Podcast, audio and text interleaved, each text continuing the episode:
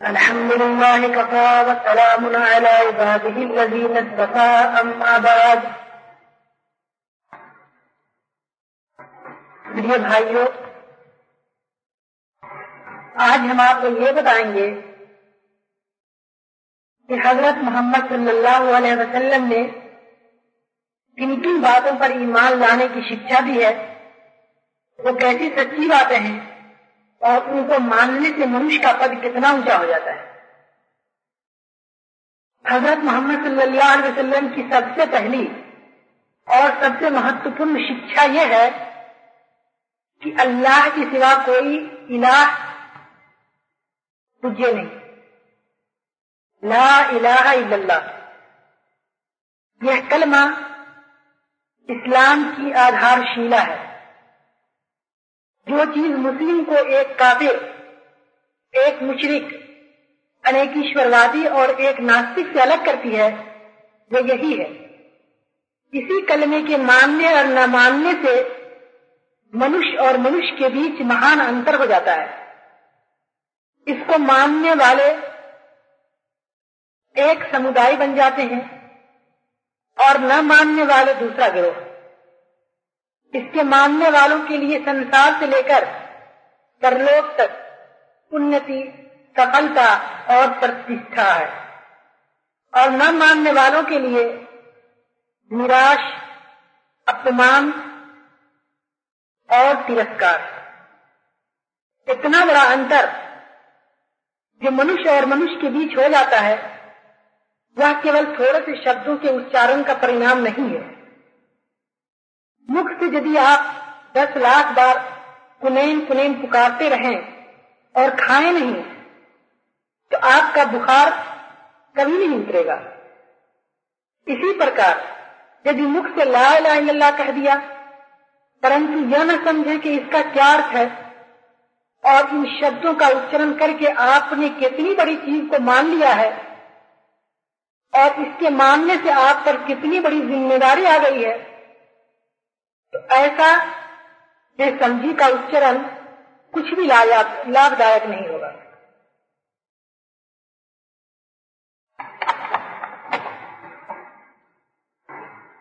वास्तव में अंतर तो उस समय होगा जब ला इलाहा का अर्थ आपके दिल में उतर जाए, उसके अर्थ पर आपको पूर्ण विश्वास हो जाए, उसके विरुद्ध जितनी भी विचार और धाराएँ हैं।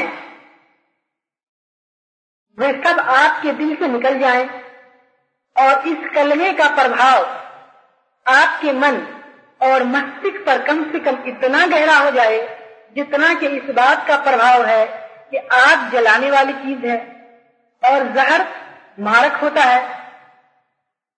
जिस प्रकार आपकी विशेषता पर ईमान आपको चूल्हे में हाथ डालने से रोकता है और जहर की विशेषता पर ईमान। आपको जहर खाने से बचाता है। उसी प्रकार ला इलाहा पर ईमान। आपको शिरक और कुफ्र, बहुदेववाद और अधर्म की हर छोटी से छोटी बात से भी रोक दे। चाहे वो विश्वास संबंधी हो या व्यवहार संबंधी। सबसे पहले ये समझिए कि इलाह किसे कहते हैं।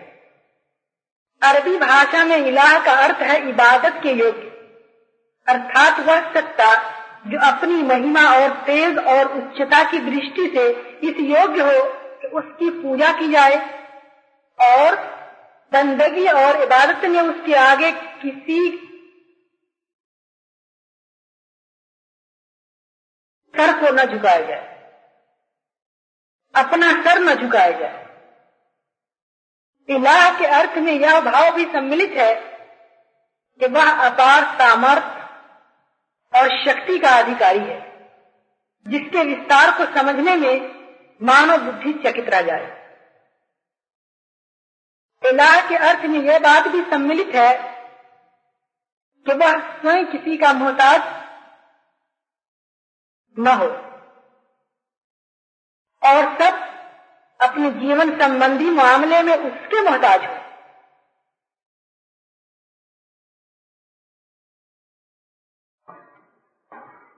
इलाज शब्द में छुपे होने का भाव भी पाया जाता है।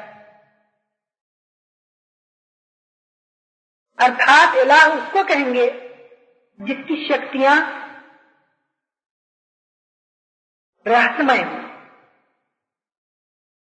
फारसी भाषा में खुदा और हिंदी में देवता और अंग्रेज़ी में गॉड का अर्थ भी इससे मिलता जुलता है। और संसार की अन्य भाषाओं में इस अर्थ के लिए विशेष शब्द पाए जाते हैं।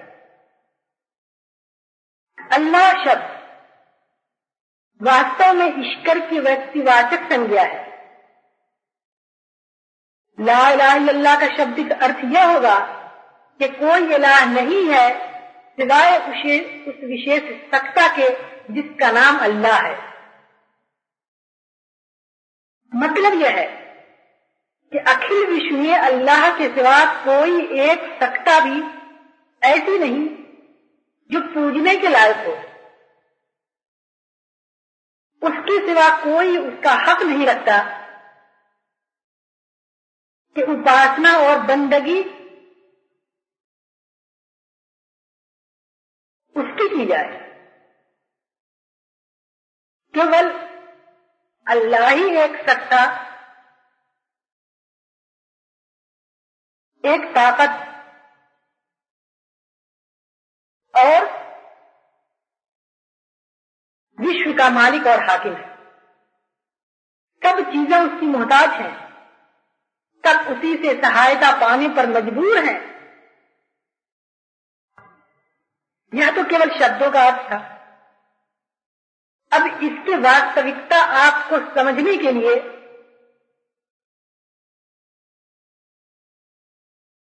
जरा तवज्जो चाहिए। मानव के प्राचीन से प्राचीन इतिहास के जो वर्तानंत हम तक पहुँचे हैं, और प्राचीन से प्राचीन जातियों के जो समारम चिन्ह देखे गए हैं। उनसे मालूम होता है कि मनुष्य ने हर युग में किसी न किसी को ईश्वर माना है। और किसी न किसी की इबादत उपासना ज़रूर की है। अब भी संसार में जितनी जातियाँ हैं, चाहे वो नितांत बरबर ही क्यों न हो असभय ही क्यों न हो? उन सब में यह बात पाई जाती है कि वह किसी को ईश्वर मानती है और उसकी इबादत करती है। इससे मालूम हुआ कि मानव स्वभाव में ईश्वर का ख्याल बैठा हुआ है। उसके अंतर में कोई ऐसी चीज़ है जो उसे विवश करती है कि किसी को ईश्वर माने और इसकी उपासना करे। प्रश्न होता है कि वह क्या चीज़ है? आप स्वयं अपने अस्तित्व पर और समस्त मनुष्यों की दशा को देखकर इस प्रश्न का उत्तर मालूम कर सकते हैं। मनुष्य वास्तव में बंदा दास सेवक और उपासक ही पैदा हुआ है। वह मुहताज है, निर्बल है, निर्धन है। अनगिनित चीज़ें हैं जो उसके अस्तित्व को सिधर रखने के लिए आवश्यक है, परंतु उन पर उसे अधिकार प्राप्त नहीं। आज से आज वह उसे मिलती भी है और उससे छीन भी ली जाती है। बहुत सी चीज़ें हैं जो उसके लिए लाभदायक है। वह उनको प्राप्त करना चाहता है, परंतु कभी यह उसको मिल जाती है और कभी नहीं मिलती। क्योंकि उसको प्राप्त करना उसके वश में नहीं होता। बहुत सी चीज़ें हैं जिनकी बड़ाई को देखकर वह आतंकित हो जाता है। पहाड़ों को देखता है। नदियों को देखता है बड़े बड़े भयंकर और हिंसक जानवरों को देखता है। हवाओं के झकोर और तूफ़ान और पानी की बाढ़ और भूकंप को देखता है। मेघों का घोर गर्ज, गर्जना और घटाओं को और बिजलियों की कड़क चमक मूसलाधार वर्षा के दृश्य उसके सामने आते हैं। सूर्य चंद्र तारे और पृथ्वी की बेशुमार चीज़ें उसे दिखाई देती वो देखता है कि सब चीज़ें कितनी बड़ी, कितनी शक्तिशाली, कितनी विराट और भैरव है। और उनकी अपेक्षा वह स्वयं कितना निर्बल और तुच्छ है, कितना कमज़ोर और मुहताज है। ये विभिन्न दृश्य और स्वयं अपने विशेषताओं की विभिन्न स्थितियों को देखकर उसके मन में आप से आप अपनी दासता और दुर्बलता की अनुभूति होती और जब यह अनुभूति होती है तो उसके साथ ही स्वयं ईश्वर की कल्पना भी उसके दिल के अंदर उभर आती है। उसके दिमाग में उभर आती है। वह उन हाथों का ख्याल करता है, जो इतनी बड़ी शक्तियों के मालिक हैं। उनकी बड़ाई का एहसास करता है। और ये एहसास उसको विवश करता है कि वह उनकी इबादत में सर झुका दे। उनकी शक्ति का आभास उसे विवश करता है कि वह उनके आगे अपनी दीनता प्रस्तुत करे। उनकी लाभ पहुँचने वाली शक्तियों की अनुभूति उसे विवश करती है कि वह उनके आगे कठिनता निवारण के लिए हाथ फैलाए। और उनकी हानि पहुँचने वाली शक्तियों की अनुभूति उसे विवश करती है कि वह उनसे डरे और उनके प्रकोप से बचे।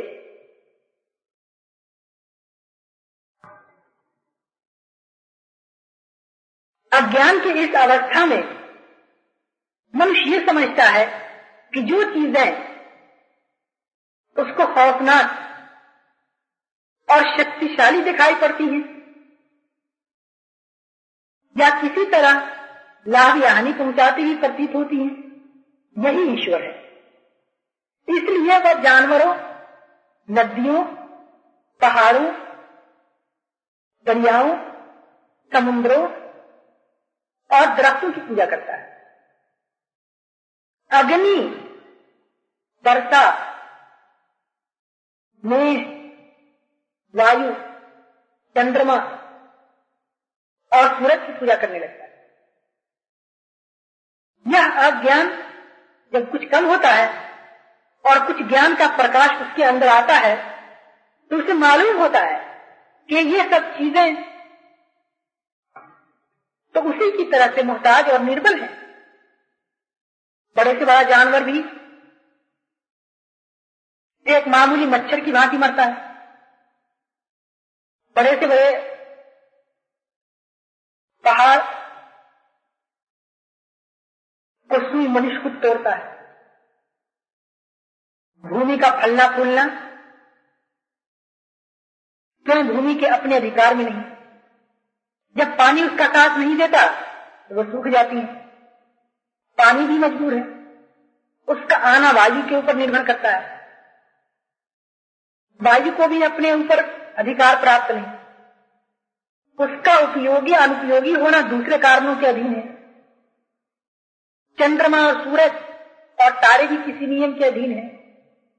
उस नियम के विरुद्ध वो नाम मात्र के लिए भी हिल नहीं सकते। अब उसका ध्यान, यानी मनुष्य का ध्यान रहस्यमय से शक्तियों की ओर जाता है। वह सोचता है कि इन प्रत्यक्ष चीज़ों के पीछे कुछ गुप्त शक्तियाँ हैं जो इन पर शासन कर रही हैं। और सब कुछ उन्हीं के अधिकार में है।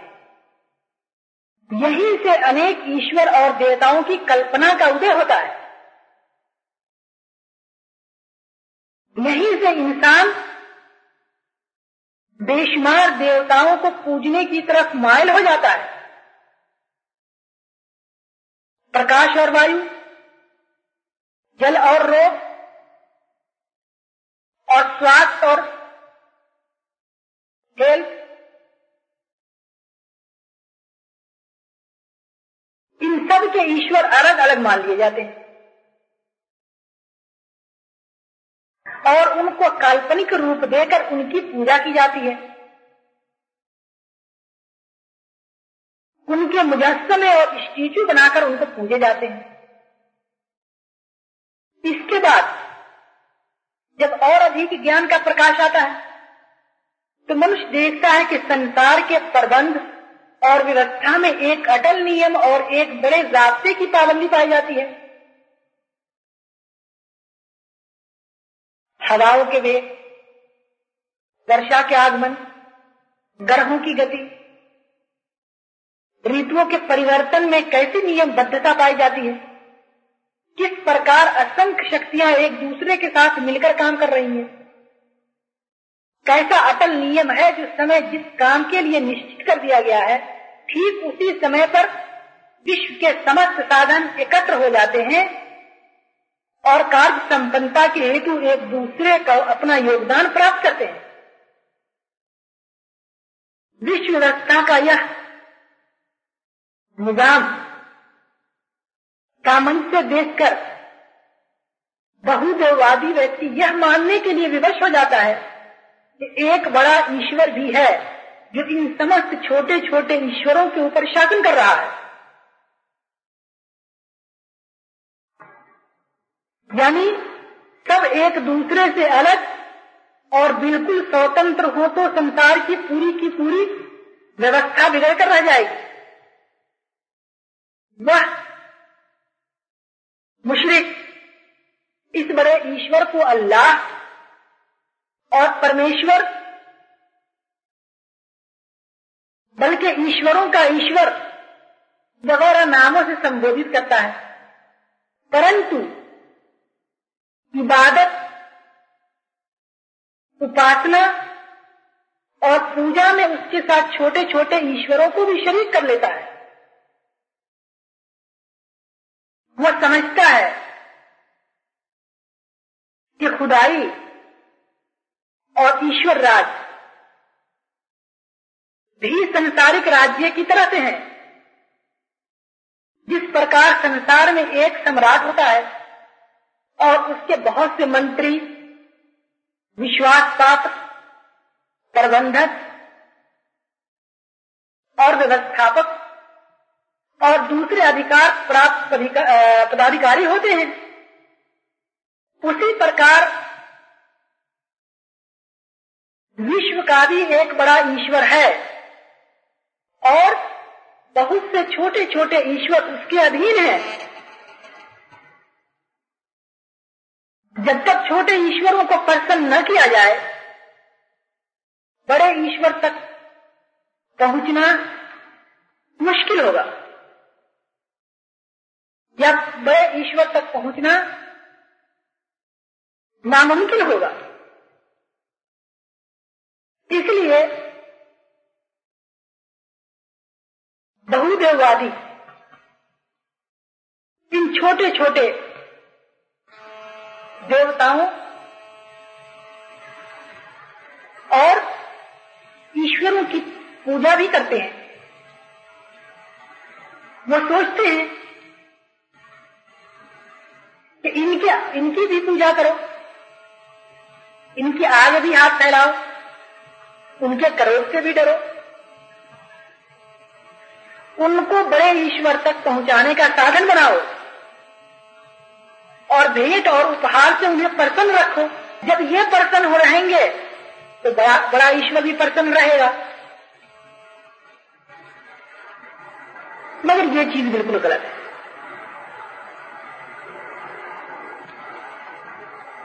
इसलिए जब ज्ञान और बढ़ता है तो ईश्वरों की संख्या घटने लगी। जितने काल्पनिक ईश्वर अज्ञानों ने गढ़ लिए हैं, उनमें से एक एक के बारे में विचार करने से मनुष्य को मालूम होता चला जाता है कि ये ईश्वर नहीं है। हमारी तरह बंदे हैं, दास बल्कि हमसे भी अधिक विवश हैं। इस तरह वह उनको छोड़ता चला जाता है। यहाँ तक कि अंत में केवल एक ईश्वर रह जाता है। परंतु उस एक के विषय में फिर भी उसके अंदर बहुत कुछ अज्ञान और शेष रह जाते हैं। कोई यह ख्याल करता है ईश्वर हमारी तरह शरीरधारी है और एक स्थान पर बैठा हुआ प्रभुत्व चला रहा है। कोई यह समझता है कि ईश्वर पत्नी और बच्चे वाला है और मनुष्य की तरह उसके यहाँ भी संतानों की परंपरा है। कोई यह कल्पना करता है कि ईश्वर मानव रूप में फूलों पर अवतीर्ण होता है। कोई कहता है कि ईश्वर इस दुनिया के कारखाने को चलाकर शांत बैठ गया है और अब कहीं पर आराम कर रहा है। कोई समझता है कि ईश्वर के यहाँ श्रेष्ठ व्यक्तियाँ और आत्माओं की सिफारिशें ले जाना ज़रूरी है और उनको वसीला और साधन बनाए बिना वहाँ काम नहीं चलेगा। कोई अपने ख्याल में ईश्वर का एक रूप निश्चित करता है और इबादत और उपासना के लिए उस रूप को अपने सम्मुख रखना ज़रूरी समझता है। इस प्रकार की अनेक चीज़ें। एक ईश्वरवाद को धारण रखने पर भी मनुष्य के मन में अवश्य रहती है। जिनके कारण वह शिल्प बहुदेववाद या अधर्म ग्रस्त होता है और यह सब जहालत और अज्ञान का परिणाम होता है।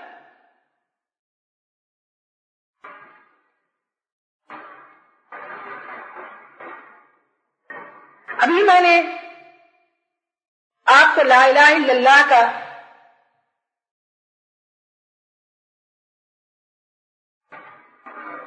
शब्दी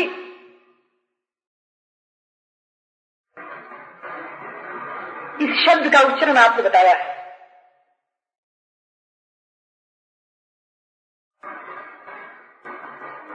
आपको सबसे पहले ये जानना चाहिए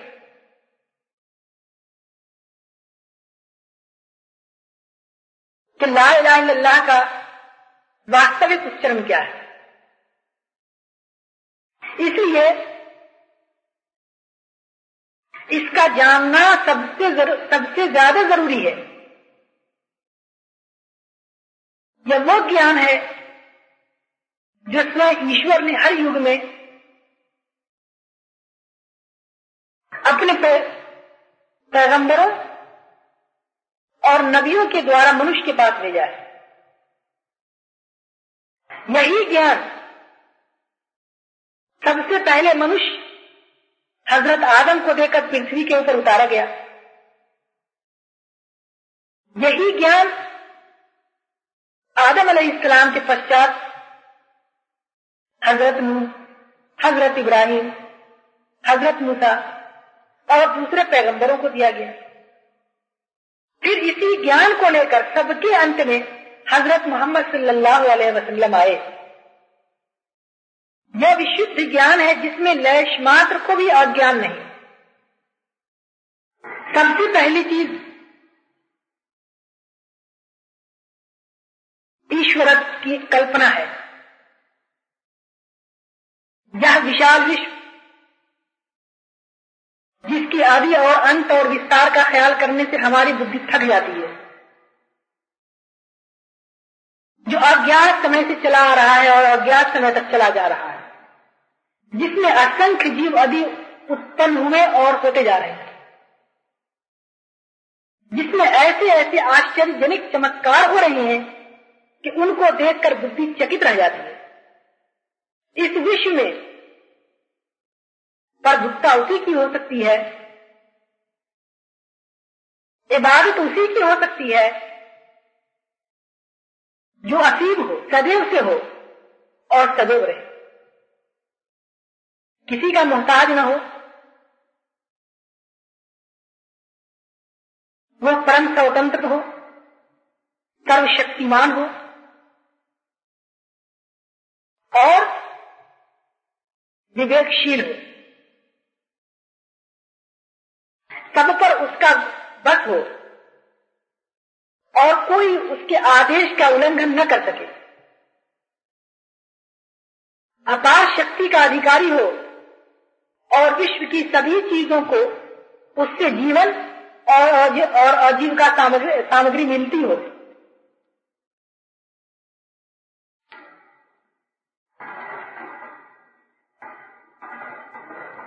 ईश्वरत्व के इन समस्त गुणों का केवल एक व्यक्तित्व में एकत्र होना ज़रूरी और आवश्यक है। यह असंभव है कि दो व्यक्तित्व में ये गुण समान रूप से पाए जाते हैं। क्योंकि सब पर प्रभावपूर्ण अधिकार रखने वाला और सबका शासक तो एक ही हो सकता है। यह भी संभव नहीं है कि ये गुण विभाजित होकर बहुत से ईश्वरों में बट जाए। क्योंकि यदि शासक एक हो और सर्वज्ञ दूसरा और दाता तीसरा मारने वाला चौथा, जिलाने वाला पांचवा तो प्रत्येक ईश्वर दूसरे के ऊपर आश्रित और मुहताज होगा। और यदि एक ने दूसरे का साथ न दिया तो संपूर्ण विश्व क्षण मात्र में विनाश हो जाएगा, नष्ट हो जाएगा। यह भी संभव नहीं कि ये गुण एक से दूसरे में स्थानांतरित हो सके, अर्थात कभी एक ईश्वर में पाए जाए और कभी दूसरे में। क्योंकि जो ईश्वर स्वयं जीवित रहने की शक्ति न रखता हो, वह संपूर्ण विश्व को जीवन नहीं प्रदान कर सकता। और जो ईश्वर स्वयं अपने ईश्वरत्व की रक्षा न कर सकता हो, वह इतने विशाल विश्व के ऊपर शासन नहीं कर सकता। अपितु आपको ज्ञान का जितना अधिक प्रकाश मिलेगा, उतना ही अधिक आपको विश्वास होता जाएगा। ईश्वरत्व के गुणों का केवल एक व्यक्ति के अंदर होना आवश्यक है। ईश्वरत्व की इस पूर्ण और यथार्थ कल्पना को ध्यान में रखिए, फिर संपूर्ण विश्व के ऊपर दृष्टि डालिए। जितनी चीज़ें आप देखते हैं, जितनी चीज़ों का अनुभव किसी साधन के द्वारा आप करते हैं, जितनी चीज़ें तक आपके ज्ञान की पहुँच है उनमें से एक भी इन गुणों से युक्त नहीं है। संसार की सारी चीज़ें पराश्रित अधीन है, बनती और बिगड़ती है, मरती और जीते हैं। किसी को एक अवस्था में स्थिरता प्राप्त नहीं। किसी को अपने अधिकार से कुछ करने की शक्ति प्राप्त नहीं। किसी को एक सर्वोच्च नियम के विरुद्ध बाल बराबर हिलने का अधिकार नहीं उनकी दशा। वह तो इसकी साक्षी है कि इनमें से कोई ईश्वर नहीं। किसी में ईश्वर की लैश मात्र झलक तक नहीं पाई जाती। किसी का ईश्वरत्व में तनिक भी अधिकार नहीं। यही है मतलब ला इलाह इल्लल्लाह का। यही आ, यही है अर्थ ला इलाह का। हो जाता। अब हम आपको ये बताते हैं कि ला इलाहा इल्लल्लाह के मानने से मनुष्य के जीवन के ऊपर क्या प्रभाव पड़ता है? और उसके न मानने से इस लोक और परलोक में क्यों विफल? क्यों विफलता प्राप्त होती है? देखिए, इस कलमे पर ईमान रखने वाला संकीर्ण दृष्टि नहीं हो सकता। वह एक ऐसे ईश्वर को मानता है जो धरती और आकाश का बनाने वाला और सारे संसार का पालन पोषण करने वाला है। इस ईमान के बाद अखिल विश्व में कोई चीज़ भी उसकी, उसको पराई नहीं दिखाई पड़ती। वह सबको अपनी ही तरह एक ही स्वामी की संपत्ति और एक ही सम्राट की प्रजा समझता है। उसकी सहानुभूति और प्रेम और सेवा किसी सीमा में सीमित नहीं रहती। उसकी दृष्टि वैसी ही बेसीमा की हो जाती है। जिस तरह ईश्वर का राज यह बात किसी ऐसे व्यक्ति को हासिल नहीं हो सकती, जो बहुत से छोटे छोटे ईश्वरों को मानता हो, या ईश्वर में मानव की सीमित और अपूर्ण गुण मानता हो। या सिरे से ईश्वर के अंदर विश्वास ही न रखता हो। दूसरी बात यह है कि यह कलमा मनुष्य में उच्चतम कोटि का स्वाभिमान और आत्मगौरव पैदा कर देता है। इस पर विश्वास रखने वाला जानता है कि केवल एक ईश्वर समस्त शक्तियों का स्वामी है। उसके सिवा हानि लाभ नफा नुकसान पहुँचाने वाला कोई नहीं। कोई मारने और जिलाने वाला नहीं। कोई अधिकारी और प्रभावशाली नहीं। यह ज्ञान और विश्वास उसको ईश्वर के सिवा समस्त शक्तियों से बेपरवाह और निर्भय कर देता है। उसका सिर दृष्टि के किसी जीव आदि के आगे नहीं झुकता। उसका हाथ किसी के आगे नहीं फैलता। उसके दिल में किसी का सिक्का नहीं बैठता, यही विशेषता।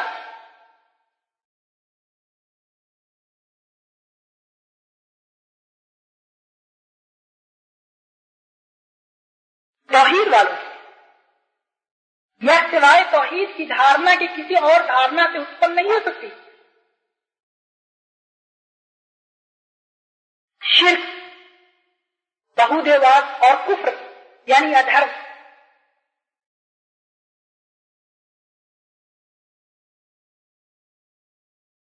और नास्तिकता की अनिवार्य विशेषता यह है कि मनुष्य सृष्टि के जीव वगैरह के आगे झुके।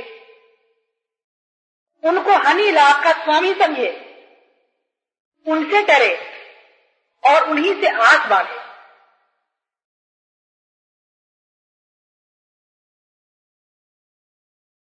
तीसरी बात यह है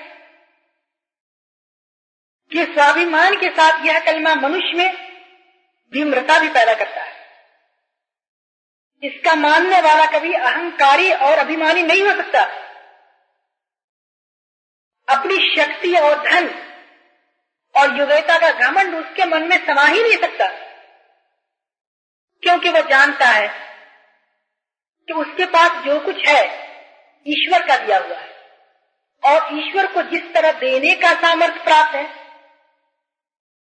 उसी तरह, उसी प्रकार वो छीन भी सकता है।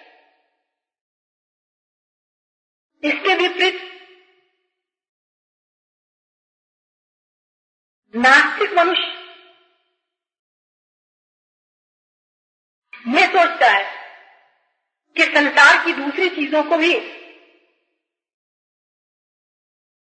संसारिक कुशलता प्राप्त है। इसलिए वो अहंकारी हो जाता है। क्योंकि वो अपनी कुशलता को केवल अपनी योग्यता का फल समझता है। इसी तरह शिरक और कुफ्र के साथ भी गर्व का पैदा होना आवश्यक है। क्योंकि मुशरिक और काफिर अपने मन में यह समझता है कि ईश्वरों और देवताओं से उसका कोई विशेष संबंध है? कोई खास ताल्लुक है? जो दूसरों को प्राप्त नहीं? इस तरह उसके अंदर गर्म हो जाता है। इस कलमे पर विश्वास रखने वाला अच्छी तरह समझता है कि मन की शुद्धता और सदाचार की सिवा उसके लिए मुक्ति और कल्याण का कोई साधन नहीं। क्योंकि वह एक ऐसे ईश्वर पर विश्वास रखता है जो अपेक्षा रहित और परम स्वतंत्र है। किसी से उसका कोई नाता नहीं।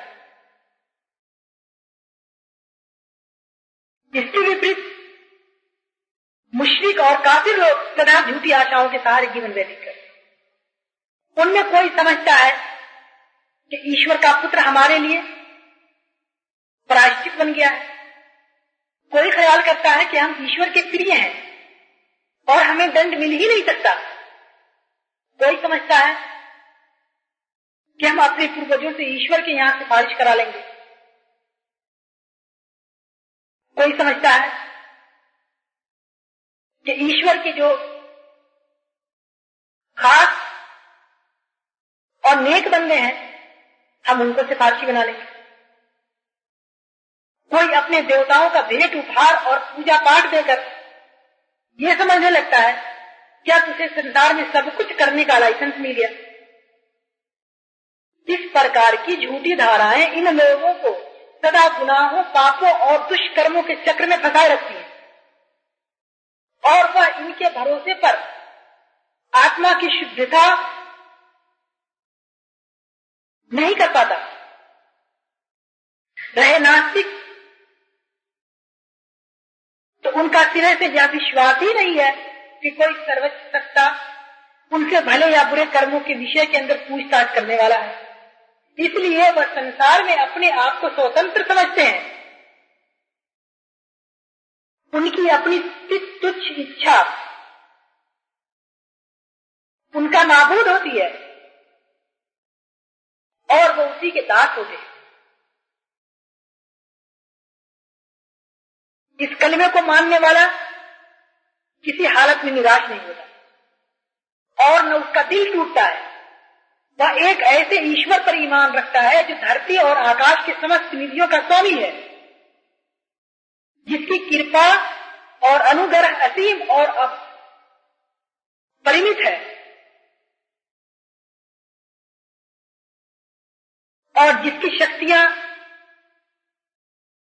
अनंत है। यह ईमान उसको असाधारण शांति प्रदान करता है। उसे परितोष भी संपन्न कर देता है और सदैव आशा युक्त रखता है। चाहे वह संसार के समस्त द्वार से ठुकरा दिया जाए, समस्त साधनों का संबंध उससे छीन लिया जाए, फिर भी एक ईश्वर का सहारा किसी दशा में भी उसका साथ नहीं छोड़ा और उसी के बलबूते पर वह नई आशाओं के साथ कोशिश पर कोशिश किए चला जाता इस कलमे पर विश्वास रखने से मनुष्य में संकल्प साहस, धैर्य और अल्लाह पर भरोसे की प्रबल शक्ति उत्पन्न कर जब ईश्वर की प्रसन्नता के लिए दुनिया में बड़े कार्य करने के लिए उठता है तो उसके मन में यह विश्वास होता है कि मेरे पोषण के लिए धरती और आकाश के सम्राट की शक्ति है। यह भावना उसमें पर्वत की दृढ़ता पैदा कर देती है और संसार की समस्त कठिनाइयाँ और कष्ट और विरोधी शक्तियाँ मिलकर भी उनको अपने संकल्प से नहीं रोक सकती। यह कलमा मनुष्य को वीर बना देता है। देखिए, मनुष्य को गाय बनाने वाली वास्तव में दो चीज़ें होती है। एक तो प्राण, धन और बाल बच्चों का मोह। दूसरे ये धारणा कि ईश्वर के कोई और मारने वाला है। और यह कि मनुष्य अपने उपायों से मृत्यु को टाल सकता है। ला इलाहा इल्लल्लाह का विश्वास इन दोनों चीज़ों को दिल से निकाल देता है। पहली चीज़ तो इसलिए निकल जाती है कि इसका मानने वाला अपने प्राण, धन और हर चीज़ का स्वामी ईश्वर ही को समझता है। और उसकी प्रसन्नता के लिए सब कुछ निछावर करने के लिए तैयार रहता है। रही दूसरी चीज़ तो वह इसलिए अवशेष नहीं रहती कि ला इलाहा कहने वाले के विचार में प्राण लेने की शक्ति किसी मनुष्य, या जानवर, या तोप, या तलवार या तलवार, या लकड़ी, या पत्थर के अंदर नहीं। इसका अधिकार केवल ईश्वर को है, और उसने मृत्यु का जो समय निश्चित कर दिया है, उससे पहले संसार की समस्त शक्तियाँ मिलकर भी चाहे तो किसी का प्राण नहीं ले यही कारण है कि अल्लाह पर ईमान रखने वाले से अधिक वीर संसार के अंदर कोई नहीं। उसके मुकाबले में तलवारों की बात और गोलियों की बौछार और गोलों की दरका और सेनाओं का आक्रमण आक्रमण, सब चीज़ें विफल हो विफल हो जाती हैं। जब वो अल्लाह की राह में लड़ने के लिए बढ़ता है तो अपने से दस गुनी शक्ति का भी मुख फेर देता है।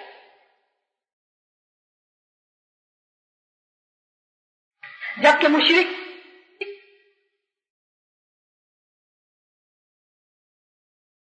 ये बताइए कहाँ से लाए? उनको तो प्राण सबसे अधिक प्रिय होते हैं। और वह यह समझते हैं कि मृत्यु शत्रुओं के लाने से आती है। और उनके भगाने से भाग सकते ला अल्लाह का विश्वास, मनुष्य में संतोष पैदा कर देता है। लोग को खत्म कर देता है। ईर्ष्या एवं डाह की तुच्छ भावनाओं को उनके हृदय से निकाल देता है। सबसे बड़ी चीज़ यह है कि ला इलाहा पर विश्वास मनुष्य को ईश्वर के कानून का पाबंद कर देता है। हज़रत मोहम्मद सल्लल्लाहु अलैहि वसल्लम की शिक्षा में यह अल्लाह पर ईमान सबसे महत्वपूर्ण और मौलिक चीज़ है। यह इस्लाम का केंद्र है। उसका मूल है। उसकी शक्ति का उद्गम है। उसके अतिरिक्त इस्लाम की जितनी धाराएँ और आदेश और कानून हैं, सब उसी आधार पर स्थित है। और उन सबको इसी केंद्र से शक्ति प्राप्त, शक्ति पहुँचती है, प्राप्त होती है। उसको हटा देने के बाद इस्लाम कोई चीज़ नहीं रह जाती। अल्लाह पर ईमान लाने के बाद मनुष्य को जिन चीज़ों के ऊपर ईमान लाना पड़ता है, वो है अल्लाह के फरिश्तों पर ईमान, आखरत पर ईमान, अल्लाह की किताबों पर ईमान अल्लाह के पैगंबरों और रसूलों के ऊपर ईमान। और तकदीर, यानी किस्मत के ऊपर ईमान। ईमान की ये छह बुनियादी चीज़ें हैं, मौलिक चीज़ें हैं जिनके ऊपर ईमान लाना ज़रूरी आइए हम आपको विस्तार से बताते हैं कि ये सब चीज़ें क्या है। अल्लाह पर ईमान के बाद दूसरी चीज़ जिस पर हज़रत मोहम्मद सल्लल्लाहु अलैहि वसल्लम ने ईमान लाने का आदेश दिया है, वह फरिश्तों का अस्तित्व है। और बड़ा लाभ इस शिक्षा का यह है कि इससे तोहीद एक ईश्वरवाद की धारणा को शिरक की समस्त आशंकाओं से मुक्ति मिल जाती है। हमने बताया है कि मुशरिकों ने ईश्वरत्व में दृष्टि की दो प्रकार की चीज़ों को सम्मिलित किया है। एक प्रकार तो उनका यह है, जिनका भौतिक अस्तित्व है जो दिखाई पड़ती हैं, जैसे सूरज चाँद वगैरह। दूसरा प्रकार यह है जिनका अस्तित्व भौतिक नहीं, बल्कि वो निगाहों से ओझल है। और प्रोच रूप से विश्व का प्रबंध कार्य कर रही है। जैसे कोई हवा चलाने वाली और पानी पानी बरसाने वाली और कोई प्रकाश देने वाली। इनमें से पहले प्रकार की चीज़ें तो मनुष्य की आँखों के सामने मौजूद है। इसलिए उनके ईश्वर होने का निषेध स्वयं ला इलाहा के शब्दों ही से हो जाता है। परंतु दूसरे प्रकार की चीज़ें अप्रत्यक्ष और रहस्यमय है। मुशिक अधिकतर उन्हीं पर अनुरक्त है। उन्हीं को देवता और ईर्ष और ईश्वर की संतान समझते हैं। उन्हीं की काल्पनिक प्रतिमाएँ बनाकर भेंट और पूजना चढ़ाते हैं। उन्हीं के बुद्ध बना लेते हैं। इसलिए एक ईश्वरवाद को शिर्क की इस दूसरी शाखा से बचाने के लिए एक अस्थायी धारणा का वर्णन किया गया है। हज़रत मोहम्मद सल्लल्लाहु अलैहि वसल्लम ने हमें बताया है कि ये छिपी हुई सूक्ष्म सत्ताएँ जिनको देवता और ईर्ष और ईश्वर की संतान कहते हो? वास्तव में ये ईश्वर के फरिश्ते हैं, एंजल्स हैं। इनका ईश्वरत्व में कोई अधिकार और भाग नहीं। ये सब ईश्वर के आज्ञाकारी हैं और इतने अनुवर्ती हैं कि ईश्वरीय आदेश का तनिक भी उल्लंघन नहीं कर सकते। ईश्वर इनके द्वारा इनके द्वारा अपने राज का प्रबंध करता है और ये ठीक ठीक उसके आदेश का पालन करते हैं। इनको स्वयं अपने अधिकार से कुछ करने की शक्ति नहीं है।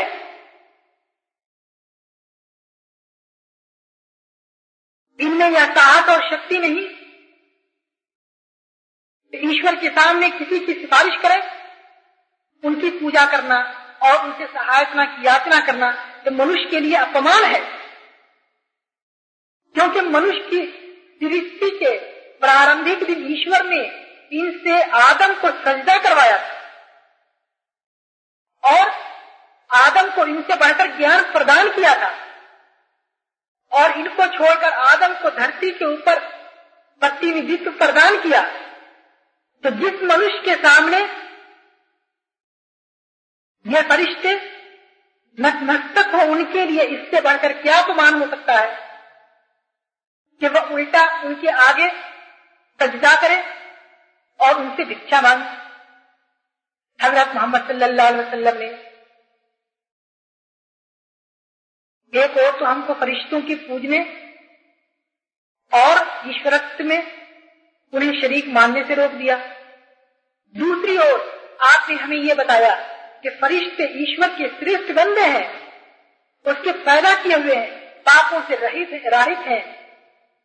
उनकी प्रकृति ही ऐसी है कि वो ईश्वर के आदेशों का उल्लंघन नहीं करें।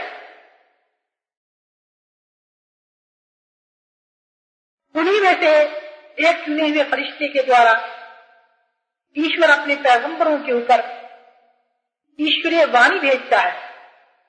जिनका नाम जिब्रील अलैहिस्सलाम हज़रत मोहम्मद सल्लल्लाहु अलैहि वसल्लम के पास जिब्रील अलैहिस्सलाम ही के द्वारा कुरान की आयतें अवतरीन हुई थी। इन्हीं फरिश्तों में से वो फरिश्ते भी हैं जो हर समय आपके साथ लगे हुए हैं। आपके हर अच्छे और बुरे काम को हर समय देखते हैं। आपकी हर बुरी और अच्छी बात को हर समय सुनते हैं और नोट करते हैं। उनके पास हर व्यक्ति के जीवन का रिकॉर्ड सुरक्षित रहता है। मरने के पश्चात जब आप ईश्वर के सामने जाएँगे तो यह आपका कर्म लेख प्रस्तुत कर देंगे। और आप देखेंगे कि जीवन भर आपने खुले छिपे जो कुछ भी नेकियाँ और बुराइयाँ की थी, वे सब उसके अंदर मौजूद हैं। तीसरी चीज़ जिसके ऊपर ईमान लाने की शिक्षा हज़रत मोहम्मद सल्लल्लाहु अलैहि वसल्लम ने हमको दी है, वो अल्लाह की किताबें जो उसने अपने पैगंबरों के ऊपर उतारी। ईश्वर ने जिस तरह हज़रत मोहम्मद सल्लल्लाहु अलैहि वसल्लम के ऊपर कुरान उतारा है, उसी तरह आपसे पहले जो रसूल हुए हैं, उनके पास भी किताबें भेजी थी। उनमें से कुछ किताबों के नाम हमको बता दिए। जैसे हज़रत इब्राहिम के सही थे जो हज़रत इब्राहिम के पास उतरे। दौरात जो हज़रत मूसा इस्लाम पर उतरे। जबूर जो हज़रत दाऊद के पास भेजी गई। और इंजील, बाइबल जो हज़रत ईसा इस्लाम को दी गई। इनके अतिरिक्त दूसरी किताबें जो दूसरे रसूलों के पास आई थी, उनके नाम हमें नहीं बताए गए। इसलिए किसी और धार्मिक ग्रंथ के बारे में हम निश्चित रूप से यह नहीं कह सकते हैं कि वह ईश्वर की ओर से है, और न यह कह सकते हैं कि वह ईश्वर की ओर से नहीं है। हाँ हम ईमान लाते हैं कि जो ग्रंथ भी ईश्वर की ओर से उतारा गया है, वे सब सच है। जिन ग्रंथों के नाम हमको बताए गए हैं, उनमें इब्राहिम के सही थे तब संसार के अंदर पाए नहीं जाते। रही तौरात जबूर और इंजील तो वो अवश्य यहूदियों, ईसाइयों के पास मौजूद हैं। परंतु कुरान ने हमें बताया है कि इन सब किताबों के अंदर लोगों ने ईश्वर के कलाम को बदल डाला और अपनी ओर से बहुत सी बातें उनके अंदर मिला दी वह ईसाई और यहूदी भी मानते हैं कि मूल ग्रंथ उनके पास नहीं है, केवल उनके अनुवाद रह गए जिनमें शताब्दियों से अदल बदल होता रहा और अब तक होता चला आ रहा फिर इन ग्रंथों के पढ़ने से भी स्पष्ट होता है कि इनमें बहुत सी बातें ऐसी हैं जो ईश्वर की ओर से नहीं हो सकती। इसलिए जो ग्रंथ पाए जाते हैं, वो ठीक ठीक ईश्वरीय ग्रंथ नहीं है। उनमें अल्लाह का कलाम और मनुष्य का कलाम मिलजुल गया है। और यह मालूम करने का कोई साधन नहीं कि अल्लाह का कलाम कौन सा है और मनुष्य ने अपनी तरफ़ से कौन सी चीज़ मिला दी है। इसलिए पिछले ग्रंथों के ऊपर ईमान लाने का जो आदेश हमें दिया गया है, वह केवल इस हैसियत से कि ईश्वर ने कुरान से पहले भी संसार को प्रत्येक जाति के पास अपने आदेश, अपने नबियों के द्वारा भेजे थे, और वे सब उसी ईश्वर के आदेश थे, जिसकी ओर से कुरान आया है। कुरान कोई नया और अनोखा ग्रंथ नहीं, बल्कि उसी शिक्षा को जीवित करने के लिए भेजा गया है, जिनको पहले युग के लोगों ने पाया और खो दिया या बदल डाला। या मनुष्य के कलाम से मनुष्य के कलाम से मिला दिए कुरान सबसे अंतिम ग्रंथ है, इसमें और पिछले ग्रंथों में कई है, इससे सबसे अंतर है। पहले जो ग्रंथ आए थे, उनमें से अधिकतर की मूल प्रतियाँ संसार से लुप्त हो गई, और उनके केवल अनुवाद ही रह गए। परंतु कुरान जिन शब्दों में उतरा, ठीक उन्हीं शब्दों के अंदर आज भी मौजूद है। उसके एक एक अक्षर बल्कि एक एक सत्र के अंदर भी एक एक सत्र और एक एक मात्रा के अंदर भी परिवर्तन नहीं हुआ। पिछले ग्रंथों में लोगों ने ईश्वर वाणी के अंदर अपना कलाम मिला दिया। एक ही ग्रंथ में ईश्वर वाणी भी है और लोगों के कलाम है। और सब चीज़ें इस तरह से गुड़गुड़ हैं कि इस वाणी को उनमें से अलग छांट लेना मुमकिन नहीं। परंतु कुरान में विशुद्ध ईश्वरीय वाणी हमें मिलती है। और उसमें किसी दूसरे का कलाम का लेश मात्र भी मिश्रण नहीं। कुरान की टीका, हदीस, रसूल के जीवन चरित्र, सहाबा के जीवन चरित्र और इस्लाम के इतिहास के ऊपर मुसलमानों ने जो कुछ भी लिखा है, वह सब कुरान से बिल्कुल अलग दूसरे ग्रंथों में लिखा हुआ है। जितने भी धार्मिक ग्रंथ संसार के विभिन्न जातियों के अंदर पाए जाते हैं, उनमें से एक के बारे के अंदर भी ऐतिहासिक प्रमाण हमें नहीं मिलता।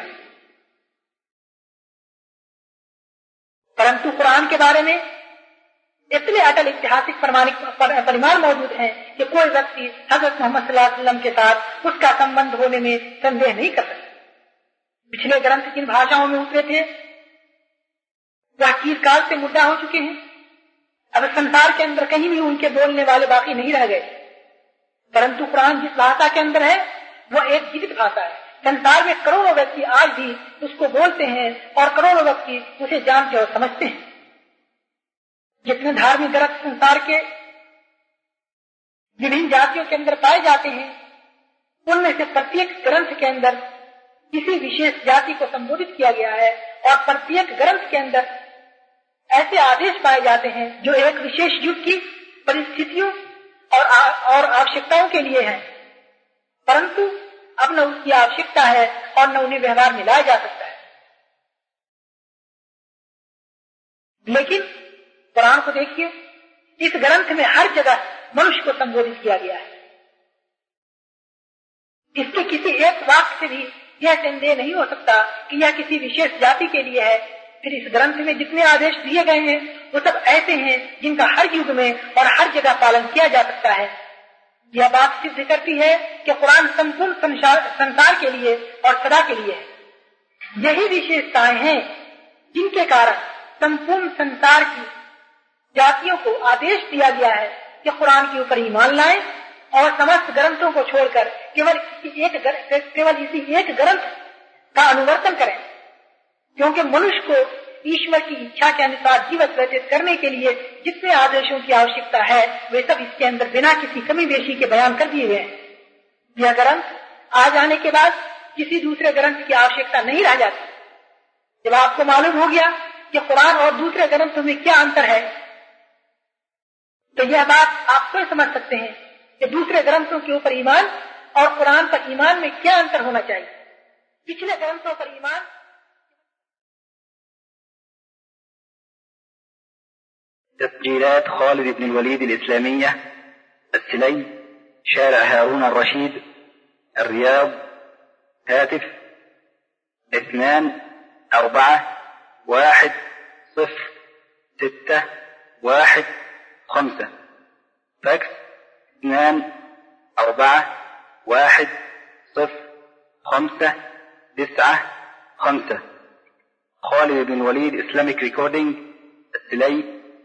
Harun Al-Rashid street telephone number 2 4 1 0 6 1 5 fax 2 4 Five riyals, Saudi Arabia.